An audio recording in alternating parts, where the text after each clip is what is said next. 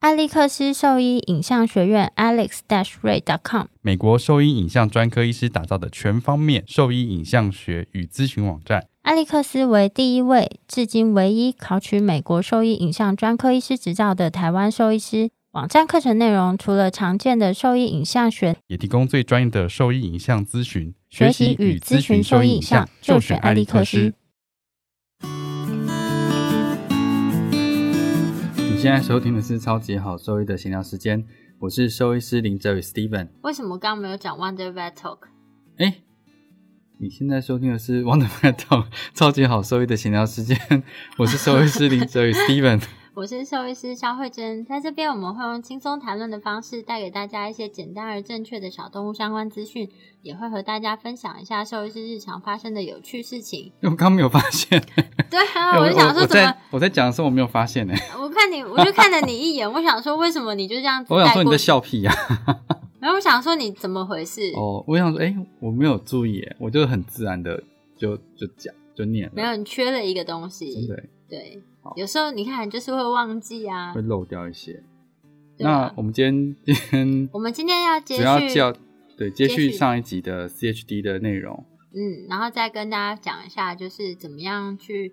发现这个问题，嗯然后还有就是该怎么样去做诊断，因为其实这这个事情还蛮重要的。那我们大家再重复一下，就是假设你是饲养什么样的狗狗的话，你可能自己要对这个疾病先有一些认知，比如说我们比较常见到的大型犬，像黄金猎犬、拉布拉多、伯伯恩恩山、山、大白熊、松狮。宗师，然后边境柴犬，然后呃发豆、嗯，英豆、八哥这一类。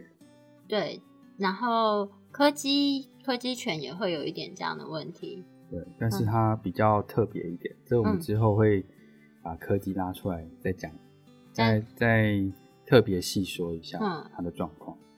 那就是如所以说，如果你是饲养这些犬种的话，就是平就是当你在不管你是从哪个阶段开始养，如果是从小时候的话，其实你要先意识到这个这个狗狗本身是非常有机会得到这样的疾对，病。这是为什么我们要讲犬种的的目的在这里。，对，就是如果你有这样的，其实只要是中型犬，大部分都还是要有认知，是它都有机会发生，只是这类型的品种一定要特别特别注意。对。那嗯我想问一下是，呃，我想就是他要怎么去带他们去区别说这只狗狗其实是有问题的，是需要看医生的，去去区别说它的髋关节是不是好的。嗯，我觉得这个分两个情况。第一个的话，就是当你只要是这些犬种啊，其实在他们的幼年期不一定有看到明显的症状的情况下，可能就自主的要知道说它会需要去做一些筛检。可是，一般就是真的有，一我觉得一定要做功课的人才会知道啊。那所以他们在领养端，就是其实我觉得，当你想要饲养特别的犬种啊，其实它会跟米克斯有比较大的落差，是你已经有很多功课可以做了，嗯，就是这个犬种它的个性、好发的疾病，因为它是要陪伴你一生的啊。嗯所以我觉得，如果你今天是有心要想要养特别的犬种的话，你网络上一搜寻或者什么的，其实都会找到这样的相关资讯。这个是要先先了解知道的，而且其实有很多东西都一定会提到这样子的问嗯题。好，其实这个我觉得像髋犬髋关节发育不全这个问嗯题啊，目前在那个网络上能够搜到，大概就是这个协会。嗯犬髋关节发育不良狗友会，嗯其实它里面的内容我觉得算是比较正确，哎、算蛮正确的，应该是说只是我它觉得里面很的资讯量其实不少啊，不就是如少，果而你且大部分都是很正，都是正确的东西。只是我觉得很可惜的是，大部分啦，因为他在那个时期就是有只要有养大型犬或者是这一类犬种的，大部分就会知道这个，他就会加入这个这个狗友会里面，那就会知道说他早期就要去做筛检，嗯。比较能够避免后续的问题。对啊，但但是是但是这也是他们做功课得来说，哦，知道台湾有这样的狗友会。可是我觉得今天哦你不管要养什么犬种啊，嗯，你就是你要养它，你就是要负担它一生的责任，你不可能完全不做功课就把它带回家吧？这是一个很鲁莽的行为，我觉得。嗯，对啊，就是像我自己在养狗狗啊，我都会先想好说，就是我能它这可能会有什么样的问题，我是不是有能力经济，可是那不是是因可为以你是那照个、啊，不是啊，我是我是对，就是我是收拾。可是我觉得这个是你不管做什么事，就是要想，因为你看你今天养它就是十十几年的事情啊，然后就是并不它不是一个玩具，就是它就是一个活生生的生物。嗯那就是你不管是养鱼好了，我们今天不要讲养狗猫，你养鱼你也要看你养的是什么鱼啊，它家里面的缸要设置什么样的环境啊。你没有养鱼对不对？ 哎、不是这养鱼有很多功课哦要做哎、小孩子小孩子养没有这样子啊，所以大人要教他啊。就我以是前只有养过斗鱼而已，好到那你知道斗鱼它一只要住在一缸，它不能两只住一缸，我有两个小罐子，所以它就一只住一个位一置个。小罐子，对啊，但是但是这个就是一个学，就是你养不管任何东西啦，包含养植物啊，种植物好了。我哦养过瓜牛，我没有养过瓜牛， 就是但是但你你养什么东西或者是种什么东西，你都要了解它的特性，你就是要做一些功课对啊啊。今天就算是植物，你也要知道哦，它需要的光照是多少啊，就是什么时候要去晒太阳，什么时候要收回来，然后什么时候要浇水啊，不是吗？嗯？就是养动物更是更是要做足这些功嗯课，所以就是尤其是这些就是品种狗，你有更多的功课可以做。对，然后去搜寻比较多资讯啊。对啊，然后我那想讲我养瓜牛的事情，好，很我讲的嘛，瓜牛也淹是淹死的，你知道吗？ 我不知道啊，就我为什么会淹死？我也觉得很奇怪，因为你知道，我就是买，我就是有一个盒子嘛，塑胶的，然后呢嗯然后里面我就那是放了你几岁的时候？很小哎、可能幼稚园吧，哦或者是然后国小小一、小二，嗯然后里面就是盒子里面有一个小的透明的塑胶盒，嗯然后我想说，哎、它需要水分，所以就放了那小盒子里面就放水，嗯然后我就那瓜牛其实就是活动范围其实算蛮大的，嗯然后我会放一些食物在旁边嘛。嗯，可是后来有一天，我发现说它在池子中间，然后就死掉了，就淹死了。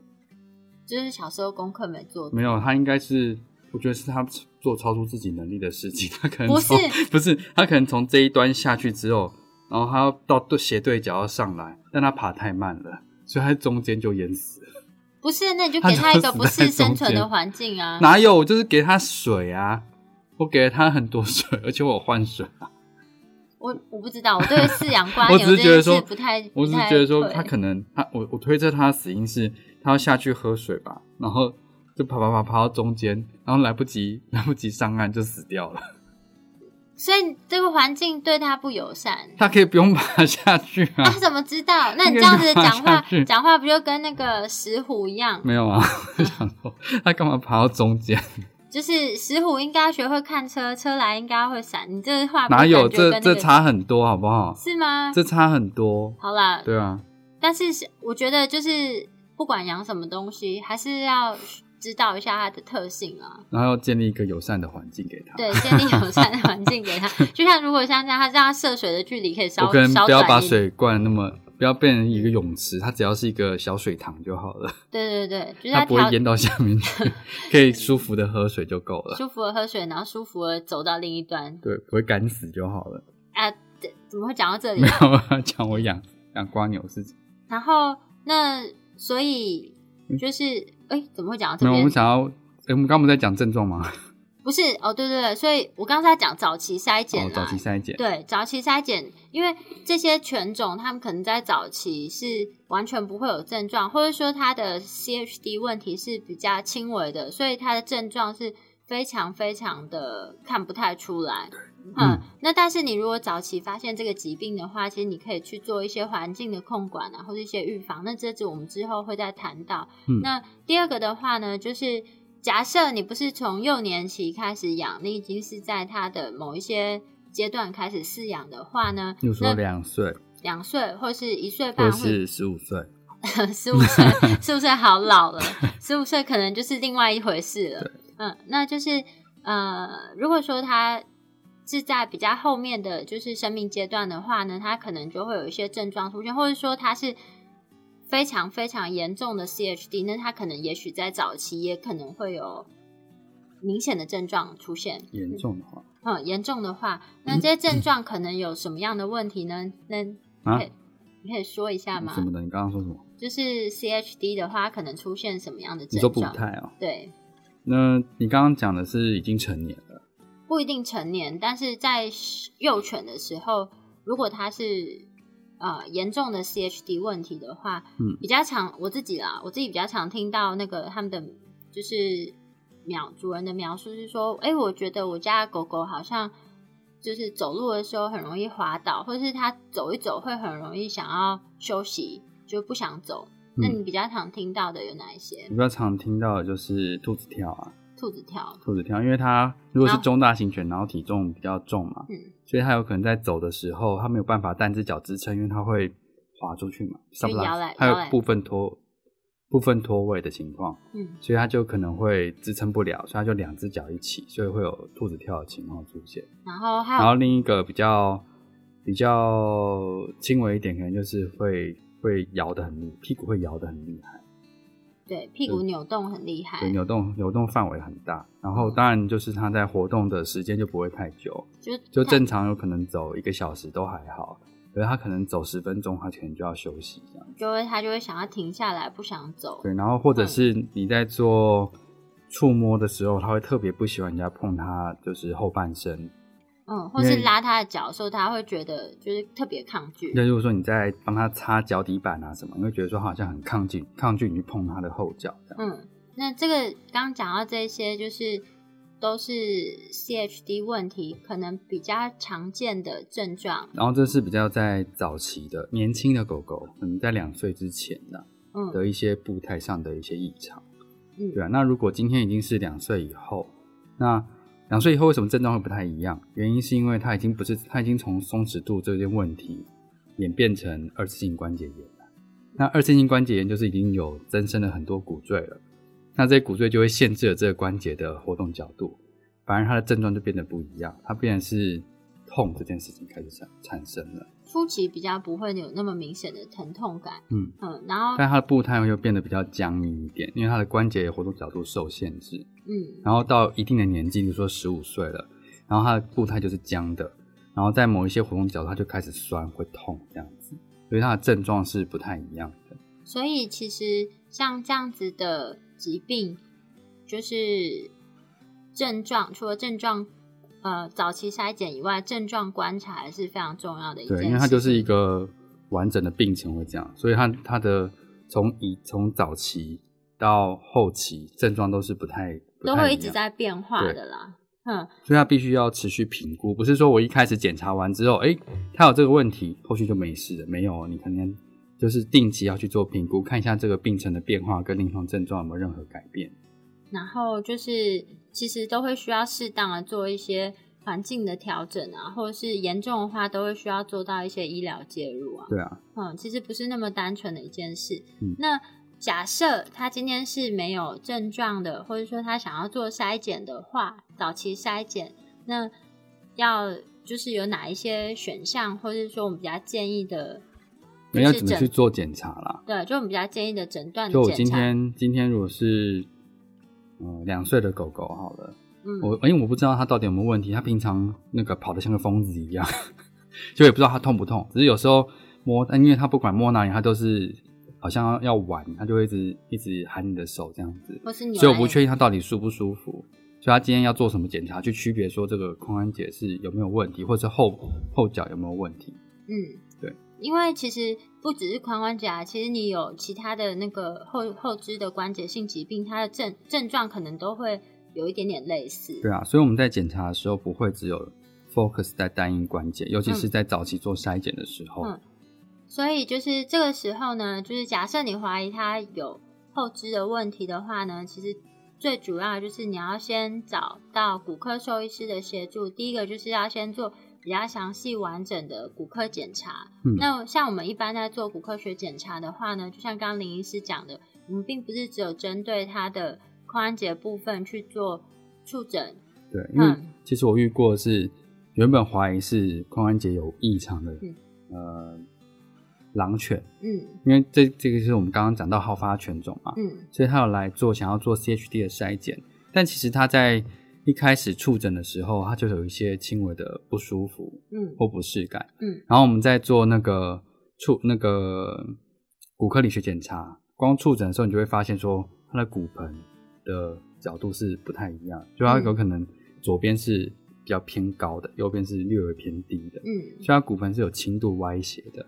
那这个其实跟髋关节本身的问题又不太一样，是比较复杂一点。对，所以骨科骨科理学检查它其实就只是第一步啊，尤其是像这样子，他们容易呃好发 CHD 的犬种，其实他们的前肢就是他们的肘关节，其实也蛮常容易会有一些肘关节发育不良的情况。所以当我们在做骨科理学检查的时候，其实会针对它全身的关节、骨骼去做触诊，然后去去看说它是不是还有可能有其他常见呃，还有可能有其他的关节性问题存在。然后让我们知道说下一步我们需要做的影像的部分是有包含到哪些程度这样子。对对对，这是嗯我们一般比较常做的程序。然后第二个的话呢，就是我们会去，因为刚之前有提到过，就是髋关 CHD 这个问题呢，它就是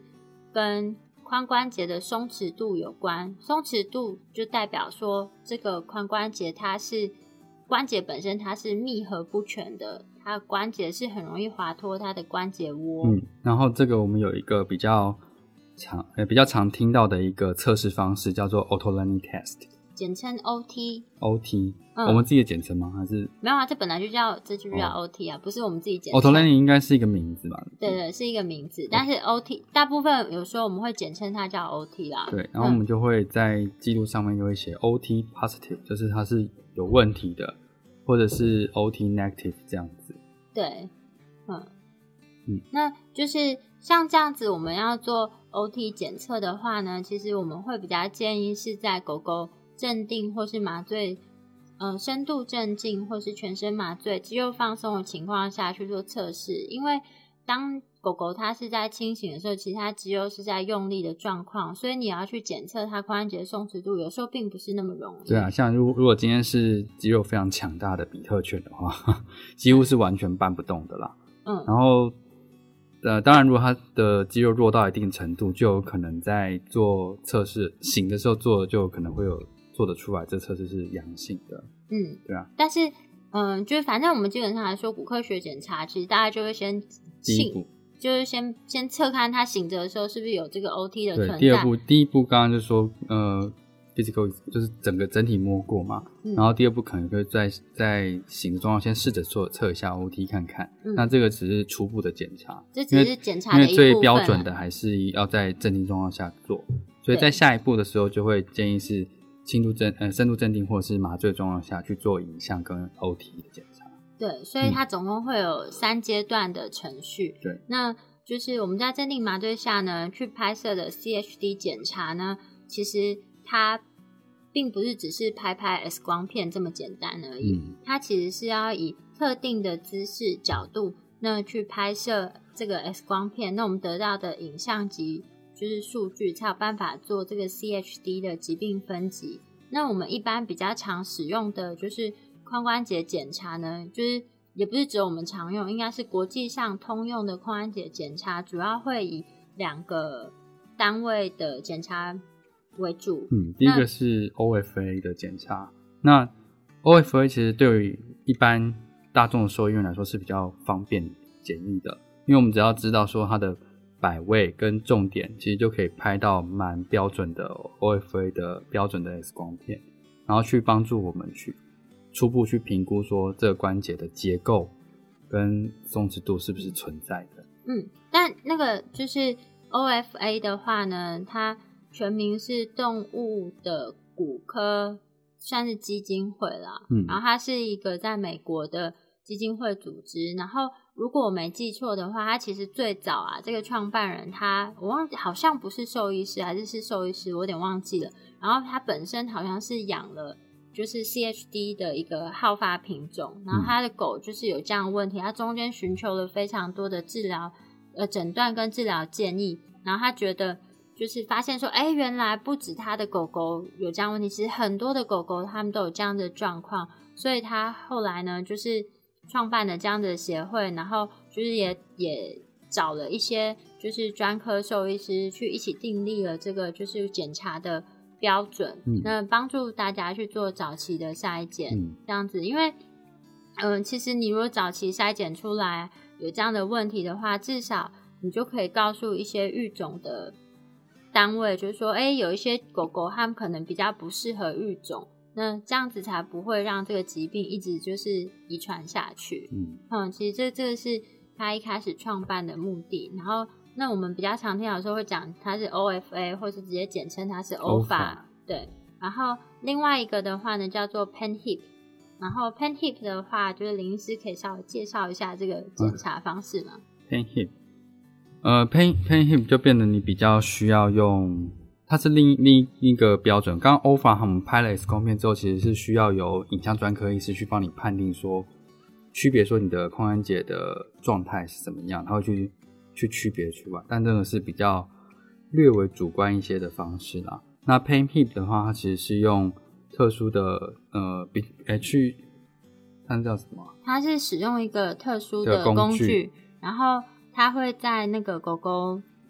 肌肉放松的情况下呢，去检测它的髋关节松弛度，然后它会用这个检测拍摄的 X 光片，针对它的位置特定的，就是髋关节的位置呢，去计算一些数就值，是计算出这个 DI 值啊。对，这个数值叫做分离指数，那嗯会根据就是这个数值的好与坏，然后去看说它松弛度是到什么样的程度。那其实像 OFA 或 PanHip 啊，它最大的差别是在于，就是你今天要执行 OFA 这个检查呢，你只要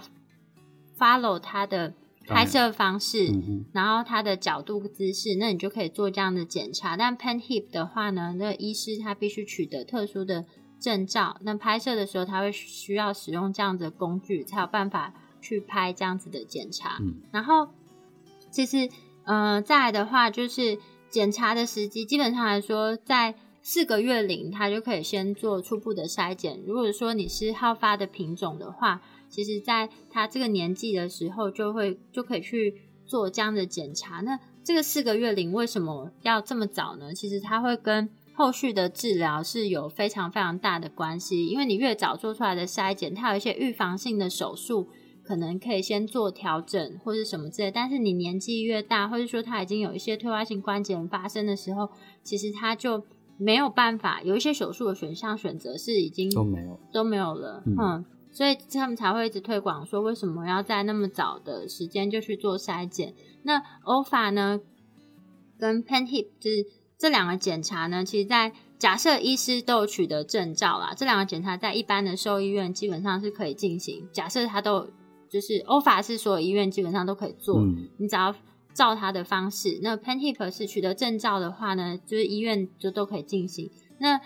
但是如果你要它官方核发的证书的话，就是我们把拍摄完的 X 光片寄回它的原本的单位，然后你希望有一个 OFA 证明的官方证书的话，OFA 它必须要这个狗是满两岁的的情况下去做检查，你才有办法得到这个官方证明。可是我觉得这东西超冲突的，因为他叫你四个月就可以去做检查，但你如果让他正式证书的话，你必须要等到两岁。它就是要你确定，就是你可能前期在在做影像检查的时候，可能都还会有怀疑，因为它还在长嘛。对，然后到两岁已经定型了，确定它的位置啊、松弛度啊、骨骼发育啊，全部都正常，没问题之后，它才会核发跟你说它是 OFA 认定没有问题的。或是欧欧法认定是几级的哦，这样对，子。就是就是那个分级。对，但是如果说今天是 pen hip 的话，它其实就是你四月龄做的检查就就就可以核发正式的证书，因为他们两个评估的标准是稍微有一点不太一样。那如果说就是刚刚讲的这个内容比较记不起来的话，其实我们网站上都有都有帮大家做好一个表格已，经已经整理好了表格，大家可以去搜寻一下。对，就可以看到就是这两个检查方式的差异性啊。但嗯是最要、最主要的重点就是，这一定要在肌肉放松的情况下，才有办法去拍摄这样子的 X 光片。嗯嗯，这是这是非常重要的。然后那就是目前啊，其实我觉得大家对这个检查好像都还算是知道吧？嗯，你觉得大家知道吗？有养这些犬种的，应我该觉得我觉得可能会有一些半一半对啊，因为我们就在同温层里面啊，所以我也们是我在们医同温院层看好到，在， 从在医院看到的大部分都知道啊，嗯而且有的来就是要做这个，但是我觉得是不是其实现在看到来筛检的，其实年龄层都还算蛮小的，嗯就是代表他们在养这个狗之前都有做功课吧？ ，maybe 因为我大部分的那个东西还都搜得到，啊所以他有可能就是看过这些资料了，然后有有一些建议的医院可以去去做这个检查，嗯，对啊，哦，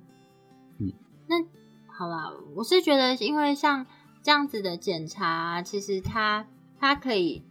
你在小时候看不出什么问题啦，有、嗯就是应该是说，你这样的检查越早筛检出来这个疾病啊，其实对疾病的进程其实可能会有很很大的影响，因为你中间有没有做一些环境管控啊什么之类的，会啊，我最近就读过一只。嗯就是大概在零八年的时候，嗯做了这个检查，嗯确定它有严重的髋关节发育不全，嗯，然后下一次再回来的时候是一八年的时候，啊十年 后，我就觉得这样他做这个筛检，他那时候可能是在就是可能一群狗友，嗯大家一起做筛检，嗯哦好一起去这样子，嗯嗯嗯然后确定了他有问题了，嗯。但是他中间没有再 follow 这个问题，然后也不晓得它的环境管控或者对哦是其他是不是我有我做觉得到他的几乎什么都没有做吧，因嗯为他回来的时候看那个关关节就是呃关晚期的 CHD 的变化已经出现了，而且是非常非常严重的啊、啊是对啊，什么所以狗蛮啊可惜，黄金啊，哦，而且又又体重过重蛮多的，嗯，对吧、这然后样还不愿意剃毛，哦是的，没有，但我觉得就是他们好，这样觉得很这样可惜啊很可惜，我觉得他很都已可惜经有早期都已经知道做这件事了，对然，后所后以面没有做什么其他，所以我觉得就是你知道要筛检是一回事，那你要能够筛检完之后是不是能够知道要定期追踪不？要持续的去做这个追踪跟一些基础的管控，才能够避免掉后续它已经就是发生这么严重的、呃、退化性关节炎。因为早期筛检的目的就在于早期治疗嘛，你已经知道有问题了，然后你都不去管它，这跟这个其实就算我一开始不知道，最后也是变成这样子。那你第一开始早早期筛检的意义就就失去了。其实我觉得要把它，你要把它想象成它是一个就是慢性病，它是呃算是对啊，你要把它想象成是你得了一个慢性病，只是你在很早期没有什么症状的时候你就发现它，所以你慢性病一定是需要去追踪监控的啊。对，它并不是说，哎、你发现完就没事了。嗯。嗯，说它哎是呦，他有这个问题，那我就是让他知道少了走一点路这样子。不是嗯没有哦，不是这样子哦，要看他严重。我们是会，我们的评估可不是说有没有这样子而已哦。其实就是要看它的严重程度啊，然后还有包含狗狗的个性啊，整体，然后还有就是它的活动力啊，然后肌肉量啊，去去去调整它的生活的形态啦。对，嗯，所以其实你要把它想象成是一个慢性病的方式去做一些处理，而不是就是知道之后就不管就它。放着他真的。嗯，好，那我们今天这一集应该很够，我觉得这集内容很多很很多会吗？多欸。我觉得光检查这边啦，因为啊嗯我们可以做一个小结。嗯，就是呃，髋关节 CHD 这个疾病呢，它最重要的事情就是诊断，因为你要诊断正确，然后才有办法去做后续的治疗建议。那诊断的话呢，它就会包含三个最主要的步骤。第一个的话就是骨科兽医师的详细检查。那呃第二个的话呢，就是松弛度的确认。那这包含这其实也是跟第一个是非常接近的，其他就会在骨科的理学检查里面。然后第三个的话呢，就是它需要在镇定麻醉的情况下去拍摄，就是刚刚两者其中之一就是 OFA 或是 Pen Hip 的正确姿势的 X 光片，然后去评估说它发育的情形，然后还有就是它是不是已经有一些退化的问题产生。那我们要先做完这些检检查之后，才有办法评估 CHD 这个疾病的严重程度，然后才有办法去做后续的治疗选项或。者是管控的建议。对，哦对啊，然然后再来就是症状的部分啦。不管就刚刚讲是筛检嘛，对，那如果你是在呃成犬的情况介入去饲养的话，如果是这一类的品种或者是中大型犬的话，还是会建议去做这样的筛检，毕因因为不管有没有症对啊状，，那这样因为有症状的情况下，就表示它已经有一定严重严重程度了，对对啊，所以通常是在或者它还不是你看得出来的症状，就我们可能可以知道说它走路不是那么不是那么不是那么因为医师看跟对啊平常，因为我们每天就我都们在看啊，我会看说走路的步伐、步态，然后跟频率或者是负重状态，可能会有一些些些微差。例如说，他可能正常走的时候，哎、慢慢走还好，可是他嗯稍微小跑起来的时候，你就会发现说他有异常。嗯那这个是不一定在那么平常生活不一定那么容易看得出来的。嗯，所以就算是没有症状，还是会建议在这种时间点介入的话，你至少要做一次筛检，确认他有没有这样的问题。嗯，所以主要的话就是刚刚讲的那些，今天的内容可能会稍微有一点生硬一些。那如果说就是有哪边没有听清楚，或是对于呃内容方面有一些疑问的话，其实都可以先上我们的网站，上面有比较完整的文章。那网址的话是 triple w 加 wonder vet 加 com 加 t w 或是 Google 搜寻 Wonder Vet 小动物外科，或是 FB 搜寻 Wonder Vet 都可以找到我们。嗯，那如果说就是喜欢我们的内容的话，一定要帮我们分享订阅哦。那对今天就讲到这边， OK，拜拜，拜拜。